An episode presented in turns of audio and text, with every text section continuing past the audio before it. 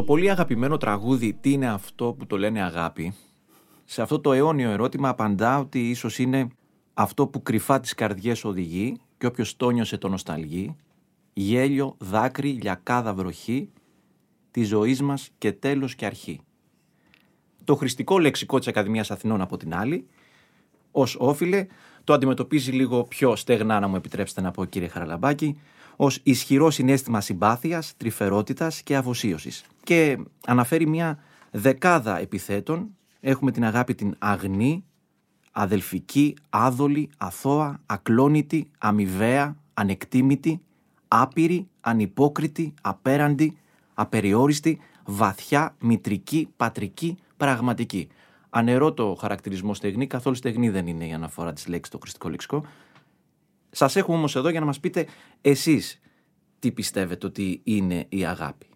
Η αγάπη είναι η πιο όμορφη, μια από τις πιο όμορφες λέξεις της ελληνικής γλώσσας στη διαχρονική της πορεία. Δηλαδή τη λέει κανείς και γεμίζει το στόμα του και με τις τρεις σημασίες που έχει. Την πρώτη που αναφέρατε ήδη είναι το ισχυρό αίσθημα συμπάθειας, τρυφερότητας. Αυτό το ισχυρό είναι το διακριτικό στοιχείο, αλλιώς δεν είναι αγάπη. Η δεύτερη σημασία ε, η οποία είναι επίσης πολύ σημαντική είναι ο έρωτας. Ταυτίζεται δηλαδή ο έρωτας και ο σαρκικός ανάμεσα σε δύο πρόσωπα και μετά είναι το αγαπημένο πρόσωπο. Και η τρίτη σημασία που είναι εξίσου σημαντική είναι η παθιασμένη ενασχόληση με κάτι. Θα πεις ε, τρέφει ή έχει αγάπη για τον αθλητισμό, τα γράμματα, το θέατρο, η αγάπη για την πατρίδα που είναι η φιλοπατρία, αγάπη για τη λογοτεχνία, ε, τρέφει μια υπέρμετρη ή ρομαντική αγάπη για την Ελλάδα. Επομένως, οι τρεις αυτές σημασίες κινούνται ακριβώς στο ίδιο εννοιολογικό περιεχόμενο δεν είναι διαφορετικές σημασίες αλλά η μία συμπληρώνει την άλλη. Είμαι ο Γιάννης Διαμαντής και απέναντί μου έχω τον νομότιμο καθηγητή γλωσσολογίας κύριο Χριστόφορο Χαραλαμπάκη και όπως καταλάβατε σήμερα θα μιλήσουμε για την αγάπη. Αναφερθήκαμε στο χρηστικό λεξικό της Ακαδημίας Αθηνών. Άλλες σημασίες υπάρχουν για την αγάπη κύριε καθηγητά; Άλλες δύο σημασίες υπάρχουν οι οποίες είναι πολύ ενδιαφέρουσες. Η μία είναι παραπλήσια με την αρχική σημαίνει τον έρωτα ανάμεσα σε δύο πρόσωπα και μετά το ίδιο το αγαπημένο πρόσωπο όταν λες αγάπη μου ή αγάπη μου γλυκιά προσφώνησε σε αγαπημένο πρόσωπο και μετά το έντονο ενδιαφέρον που είναι η παθιασμένη ενασχόληση με κάτι. Όταν πεις ότι έχω αγάπη για το θέατρο, τη λογοτεχνία, τη ζωγραφική, σημαίνει την κλίση, την έφεση, την τάση, τη ροπή, αλλά το κάνεις αυτό με μια αίσθηση αυτοεκπλήρωσης. Η λέξη αγάπη δεν υπήρχε στην αρχαιότητα. Δηλαδή στην κλασική περίοδο εμφανίζεται στα μεταγενέστερα χρόνια, αλλά υπήρχε το ρήμα από το οποίο παράγεται το ουσιαστικό, το αγαπώ, η παράξενη ιστορία των λέξεων. Αν σας πω κάτι μακάβριο τώρα που συναντάμε στον Πλούταρχο αλλά και ήδη στον Ευρυπίδη καλύτερα σημαίνει αγαπώ, αποδίδω ύψιστες τιμές. Αγαπώ τους νεκρούς και σημαίνει στον Ευρυπίδη τιμώ τους νεκρούς. Αυτούς που πέφτουν για την πατρίδα, που αγωνίζονται είναι η πρώτη σημασία, η τιμή. Αυτή είναι η αγάπη. Την απλή αλλά τόσο πλούσια λέξη «σ' αγαπώ», τη φράση αυτή. Οι αρχαίοι Έλληνες πώς την αντάλλαζαν μεταξύ τους; Αυτή η λέξη είναι το φιλό. Το φιλί είναι το αποτέλεσμα της αγάπης. Φιλό και από εκεί είναι και ο φίλος και η φιλική προσφώνηση που λέμε είναι η αγάπη. Όμως ήδη στα μεταγενέστερα χρόνια το αγαπώ σήμαινε ό,τι και σήμερα. Αλλά η πρώτη, η αρχική σημασία ήταν αγκαλιάζω τρυφερά κάτι που είναι ευαίσθητο, το λέμε τρυφερό και θέλω να το προστατεύσω και ελεγόταν για σκυλάκια και πυθικάκια ήδη στον Πλούταρχο. Υπήρχαν πυθικάκια στην αρχαία Ελλάδα; Όχι μόνο υπήρχαν, αλλά τα λάτρευαν οι αρχαίοι Έλληνες. Ξέρετε, απέναντι από τη Νάπολη στην Ιταλία υπάρχει μια συστάδα νησιών που λεγόταν πυθικούσες, διότι αυτά τα νησάκια αν τα δείτε μοιάζουν με πυθικάκια. Στα Ιταλικά λέγεται Ίσκια και Ίσχυα αυτή η συστάδα των νησιών. Σε ένα από αυτά τα νησάκια βρέθηκε η αρχαιότερη ελληνική αλφαβητική επιγραφή. Δηλαδή έφτιαχναν και τοπονύμια.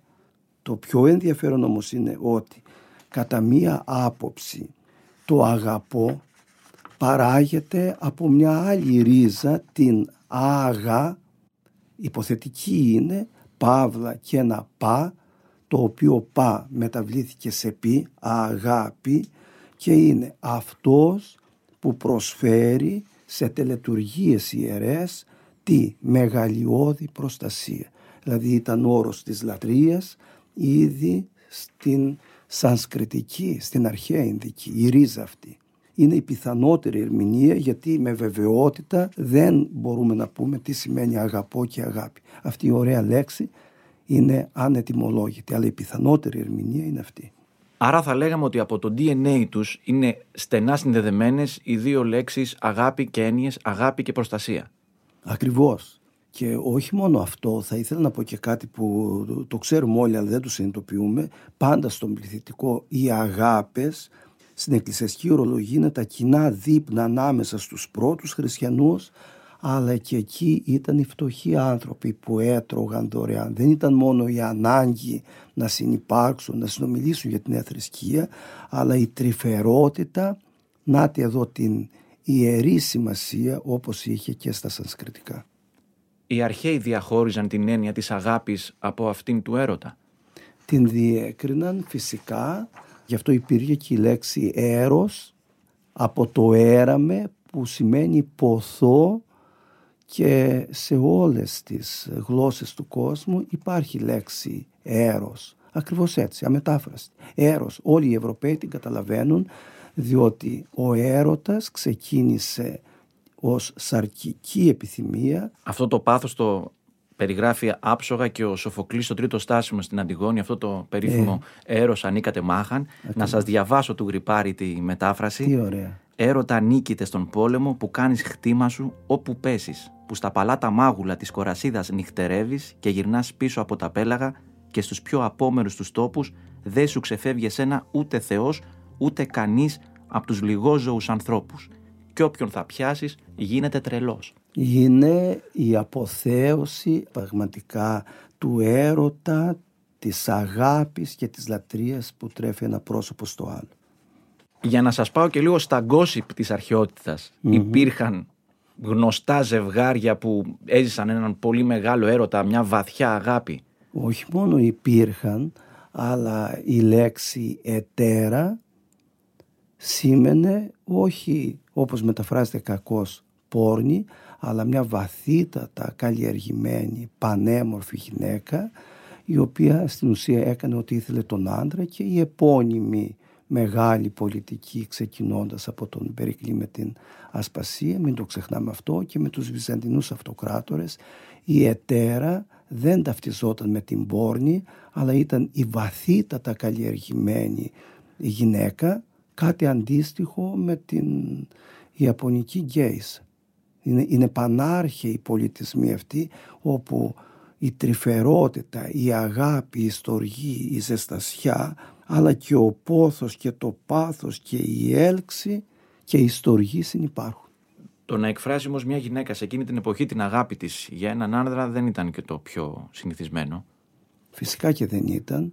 Ε, την πρωτοβουλία την αναλάμβαναν οι άντρες για να μην νιώθουν ενοχές οι γυναίκες λόγω και της κοινωνικής καταπίεσης. Ε, τόσο απλό είναι το θέμα. Να κάνουμε ένα άλμα λίγο στο χρόνο, όχι πολύ μεγάλο. Μου έχετε δώσει εδώ και κρατώ μπροστά μου τον ύμνο της αγάπης. Φανταστείτε ότι δεν υπάρχει πραγματικά σε παγκόσμιο επίπεδο ωραιότερος ύμνος από την αγάπη όπως την παρουσιάζει ο Απόστολος των Εθνών, ο Απόστολος Παύλος, στην πρώτη προς Κορινθίους επιστολή. Αυτό το κείμενο έπρεπε και πρέπει να διδάσκεται σε όλα τα σχολεία γιατί περνάει τα αθάνατα μηνύματα της φιλανθρωπίας διότι τελικά η αγάπη είναι η ανθρωπιά, ο σεβασμός και η αλληλοεκτίμηση η οποία όταν πάρει αυτή την τέλεια μορφή της ταύτισης οδηγεί στη θεότητα. Δηλαδή ο άνθρωπος πλησιάζει το θείο διότι ο Θεός αγάπη εστί. Αλλά ήθελα να το διαβάσετε σε αυτό το υπέροχο κείμενο. Βεβαίως. Εάν τι γλώσσες των ανθρώπων λαλό και των αγγέλων, αγάπην δε μη έχω, γέγονα χαλκός ηχών ή κύμβαλον αλαλάζων. Και αν έχω προφητείαν και ειδώ τα μυστήρια πάντα και πάσαν την γνώσιν, και αν έχω πάσαν την πίστην, ώστε όροι μεθυστάνην, αγάπην δε μη έχω, ουδέν ημί. Και αν ψωμίσω πάντα τα υπάρχοντά μου, και αν παραδώ το σώμα μου ή να καυθίσομαι, αγάπην δε μη έχω, ουδέν ωφελούμε. Η αγάπη μακροθυμεί, χριστεύεται, η αγάπη ου ζηλεί, η αγάπη ου περπερεύεται, ου φυσιούται, ου κασχημονεί, ου ζητεί τα εαυτής, ου παροξύνεται, ου λογίζεται το κακόν. Ου χαίρει τη αδικία, συγχαίρει δε τη αληθεία. Πάντα στέγει, πάντα ελπίζει, πάντα υπομένει. Νινή δεμένη, πίστης, ελπίς, αγάπη. Τα τρία ταύτα. Μίζον δε τούτον η αγάπη. Πίστης, ελπίς, αγάπη δεν υπάρχει μεγαλύτερο πράγμα και σημαντικότερο από την αγάπη. Αυτό το απόσπασμα που διαβάσατε τώρα περιέχει μέσα τρεις-τέσσερις λέξεις που δεν τις καταλαβαίνει ο μέσος νεοέλληνας σήμερα. Και καλό ήταν να τις εξηγήσουμε λιγάκι. Λέει «Και αν έχω προφητείαν και ειδώ τα μυστήρια πάντα». Αυτό το ειδώ γράφεται ε ι το ωμέγα. Πόσοι ξέρουν το ρήμα είδομαι με ε από εκεί είναι και το γνωρίζω. Το μεθιστάνω σημαίνει μεθύστημη μεταφέρω σε άλλη μεριά. Αν μπορεί κανείς να μετακινήσει τα όρια. Και το ψωμίζω τα υπάρχοντα, τα πουλώ για να κερδίσω το ψωμί μου. Αλλά είδατε το άλλο. Η αγάπη χριστεύεται. Σήμερα δεν λέμε εγώ χριστεύομαι. Χριστεύεται, είναι ενάρετη διότι καλλιεργεί τα χριστά ήθη. Αλλά το πιο ωραίο είναι το περπερεύεται, περπερεύομαι, λατινική λέξη πέρπερους, που σημαίνει υπερηφανεύομαι, άρα είμαι υπέρμετρα αλαζόνας. Όταν αγαπάς δεν είσαι αλαζόνας και να θέλεις να έχεις υποχείριο το άτομο που υποτίθεται ότι αγαπάς. Και επειδή έχω βρεθεί πάρα πολλές φορές σε ορκομοσίες τη λεγόμενη καθομολόγηση διδακτόρων, πάρα πολλοί, επειδή είναι το κείμενο αρχαιοπρεπέστατο, δυσκολεύονται να το διαβάσουν και σκοντάφτουν πάντα στη λέξη καινοσόφος περπερευόμενων ή περπερευομένης. Το περπερεύομαι έχει σήμερα περιέλθει σε πλήρη αχρησία, όχι αχρηστία, αλλά είναι μια λέξη την οποία ο σοφός, Άγιος, Απόστολος Παύλος ξέρει ότι δεν θα τα καταλάβει ο κόσμος και βάζει δίπλα το συνώνυμο ου φυσιούται. Ου περπερεύεται κόμμα, δηλαδή δεν υπερηφανεύεται αλλά δεν είναι και υπέρμετρα άλλα ζώνας. Το φυσιό, φυσιό είναι συνώνυμο του περπερεύουμε και μπαίνει εδώ για να δώσει έμφαση ότι η αγάπη σημαίνει ταπείνωση, σεμνότητα και στη χριστιανική αλλά και στην μη χριστιανική σημασία. Και κυρίως να μην παροξύνεται αυτός που υποτίθεται ότι αγαπά. Είδατε, τη σκότωσα λέει γιατί την αγαπούσα. Ε, δεν είναι αυτή η αγάπη. Ο παροξισμός, ο κακός λογισμός οδηγεί στην αδικία και η αγάπη τότε γίνεται ακριβώς το αντίθετο στην ουσία είναι μίσος. Αυτό λέει ο Απόστολος των Εθνών ξεχνάμε τις λέξεις και τι αφορούν αυτές σε σχέση με την αλαζονία και γι' αυτό είναι και ένα από τα βασικά χαρακτηριστικά που μας πλήττουν ως ανθρώπους αυτή την εποχή. Η αλαζονία είναι το μεγαλύτερο πρόβλημα. Έτσι.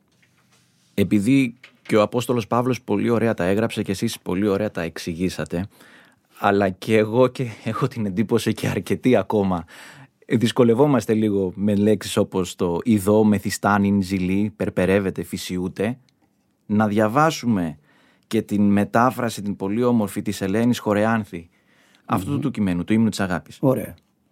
Όλες τις γλώσσες των ανθρώπων κι αν μιλώ και των αγγέλων, μα αν δεν έχω αγάπη, είμαι ένα χάλκινο δοχείο που θορυβεί ή ένα κύμβαλο που αλαλάζει. Και αν έχω χάρισμα να προφητεύω και όλα τα μυστήρια να γνωρίζω και όλη τη γνώση να κατέχω, να έχω μέσα μου όλη την πίστη που και βουνά ακόμα να μετακινώ, μα αγάπη αν δεν έχω, είμαι ένα τίποτα και αν μοιράσω στους φτωχούς όλα μου τα υπάρχοντα και στη φωτιά κι αν πέσω ακόμα να καώ, χωρίς να έχω αγάπη, κανένα όφελος δεν έχω. Η αγάπη είναι μακρόθυμη, γλυκιά. Η αγάπη δεν φθονεί και δεν περηφανεύεται. Δεν παραφέρεται και τίποτα άσχημο δεν κάνει. Τίποτα για τον εαυτό της δεν ζητάει, δεν εξοργίζεται. Και το κακό ποτέ δεν βάνει ο νους της. Δεν χαίρεται όταν γίνεται αδικία, μα χαίρεται μαζί με εκείνους που εφαρμόζουν την αλήθεια. Πάντα η αγάπη συνενεί. Πάντα πιστεύει. Πάντα ελπίζει. Πάντα υπομένει. Η αγάπη ουδέποτε ξεπέφτει. Ακόμα και αν καταργηθούν οι προφητείες, ακόμα και αν οι άνθρωποι πάψουν να μιλούν, ακόμα και αν καταργηθεί η γνώση. Ό,τι μας απομένει τώρα είναι η πίστη, η ελπίδα, η αγάπη. Μα πιο μεγάλη από όλες είναι η αγάπη. Είδατε λοιπόν ότι αυτή λέγεται ενδογλωσσική μετάφραση. Ένας χαρισματικός λογοτέχνης παίρνει το αρχαίο κείμενο και το μεταφέρει, στην ουσία δεν το μεταφράζει, το μεταφέρει στη σημερινή γλώσσα. Να λοιπόν ότι οι ωραίες μεταφράσεις αρχαίων κειμένων, εκκλησιαστικών και μη εκκλησιαστικών, ε, μας δείχνει και την ομορφιά της γλώσσας μας, αλλά και πόσο όμορφα συντεριάζει το αρχαίο με το νέο κείμενο όταν τα βάλει κανείς το ένα δίπλα στο άλλο. Λέξεις καινούργιες για την αγάπη έχουμε κατασκευάσει εμείς οι σύγχρονοι Έλληνες; Μια τόσο όμορφη λέξη δεν θα μπορούσε να μην δώσει έναυσμα στους νεοέλληνες να πούν καινούριες εντελώς λέξεις το πολύ αγαπώ, πολύ αγαπημένη κοσμοαγάπητος, αγαπησιάρης, αγαπησιάρα, αγαπησιάρικο το αγαποβότανο που ποιο νομίζετε ότι είναι ο αμάραντος που λέγεται και χορτάρι της Παναγιάς, της αγάπης στο βοτάνι. Είναι πολύ ωραία λέξη από όλες τις νέες λέξεις που έχουν σχηματιστεί μου αρέσει ο αγάπανθος που είναι ο κρίνος του Νείλου ο λεγόμενος αφρικανικός κρίνος ένα πανέμορφο φυτό που μοιάζει με την αμαριλίδα είναι η οικογένεια αμαριλής και έχει σκούρα πράσινα φύλλα πολυάριθμα μπλε βυσινή ή άσπρα μικρά άνθη και είναι καλοπιστικό φυτό. Αλλά το πιο είναι το ωραίο τη λέξη αυτή την έφτιαξε παρακαλώ ο Γάλλος βοτανολόγος Charles Louis Le Héritier γύρω στο 1789. Μπορείτε να το φανταστείτε. Δηλαδή ένας καλλιεργημένος λόγιος βοτανολόγος έδωσε σε όλη την ανθρωπότητα με την ελληνικότατη λέξη η αγάπη που νιώθει κανείς για αυτό το άνθος αγάπανθος. Αλλά το πιο όμορφο είναι να διαβάσουν οι ακροάτρες και οι ακροατές μας το στράτη, το θαλασσινό ανάμεσα στους αγάπανθους που είναι ένα υπέροχο ποίημα και το έχει εξίσου υπέροχα μελοποιήσει ο Γιάννης Μαρκόπουλος. Τι σας συνδέει ειδικά με τον αγάπανθο και τον προτιμάτε; Η λέξη αγάπανθος και η λέξη ασφόδελος ήταν οι αγαπημένες λέξεις του Σεφέρη, μου το είπε η ίδια η σύζυγός του η Μαρό Σεφέρη στο σπίτι τους στην οδό Άγρας πίσω από το Παναθηναϊκό στάδιο, του άρεσαν οι αγάπανθοι και ως λέξη ηχητικά αλλά και ως πανέμορφο λουλούδι. Και γι' αυτό είπε τους στίχους Θέλω να τους διαβάσετε εσείς αυτούς τους ωραίους στίχους από το στράτο του θαλασσινό ανάμεσα στους αγάπανθους. Θα ήθελα να τους διαβάσετε εσείς αν μου επιτρέπετε για να φανεί διαφορά. Καλά κάνετε. Οι αγάπανθοι προστάζουν σιωπή σηκώνοντας ένα χεράκι μαβιού μωρού της Αραβίας ή ακόμη τα πατήματα μιας χίνας στον αέρα. Απίστευτη φαντασία και εικόνα. Οι αγάπανθοι προστάζουν Φτάνοντας προς το τέλος κύριε καθηγητά θα ήθελα να σας ζητήσω να μας δώσετε αν έχετε που νομίζω ότι έχετε μία ιστορία αγάπης από το ντουλάπι του μικρού Χριστόφορου. Οι ιστορίες αγάπες είναι πολλές. Εγώ θα ήθελα να πω μια ιστορία που δεν δείχνει αγάπη από τα παιδικά μου χρόνια γιατί ξέρετε η αντίθετη λέξη το μίσος εξηγεί πολλές φορές την αγάπη ή η έλλειψη αγάπης έρχεται στο μυαλό μου εφιαλτικά πάντα η εικόνα πως μικρά παιδάκια δεν αγαπούσαμε τα αθώα πουλάκια που κελαϊδούσαν και με μια σφεντόνα τα κυνηγούσαμε. Και έτυχε να δω κάποτε ένα παιδάκι να παίρνει από τη φωλιά ενός κοτσιφιού τα αυγά και δεν θα ξεχάσω ποτέ στη ζωή μου την απελπισία αυτού του πουλιού που έκλαιγε γοερά και έτρεχε πάνω κάτω γύρω από τη φωλιά που έχασε τα αυγά, δηλαδή τα μελλοντικά παιδάκια της. Η αγάπη στα ζώα αλλά και στα πτηνά πρέπει να δείχνεται εμπράκτος. Σας ευχαριστούμε πολύ. Τα παιδιά κάτω στον κάμπο κυνηγούν έναν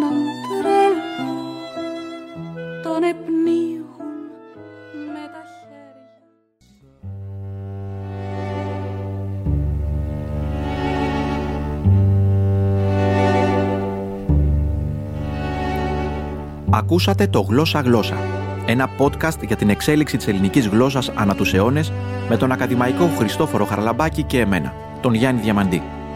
Ηχοληψία και τεχνική επεξεργασία ήχου Στέλιος Τριανταφύλου. Το Γλώσσα Γλώσσα ανεβαίνει στην ιστοσελίδα τοβήμα.gr και σε όλες τις πλατφόρμες podcast κάθε εβδομάδα. Για να μην χάσετε κανένα επεισόδιο, πατήστε follow στο Spotify, στο Apple Podcast, στο Google Podcast ή σε όποια δωρεάν εφαρμογή ακούτε podcast στο κινητό σας. Αξιολογήστε μας στο Spotify, ενώ αν μας ακούτε από το Apple Podcast θα χαρούμε πολύ να μας αφήσετε κριτική.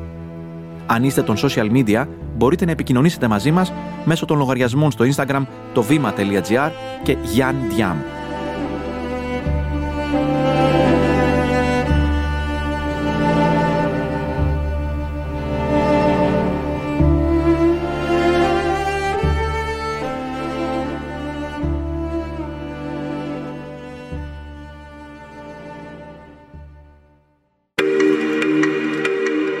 Alter Ego Media. Podcast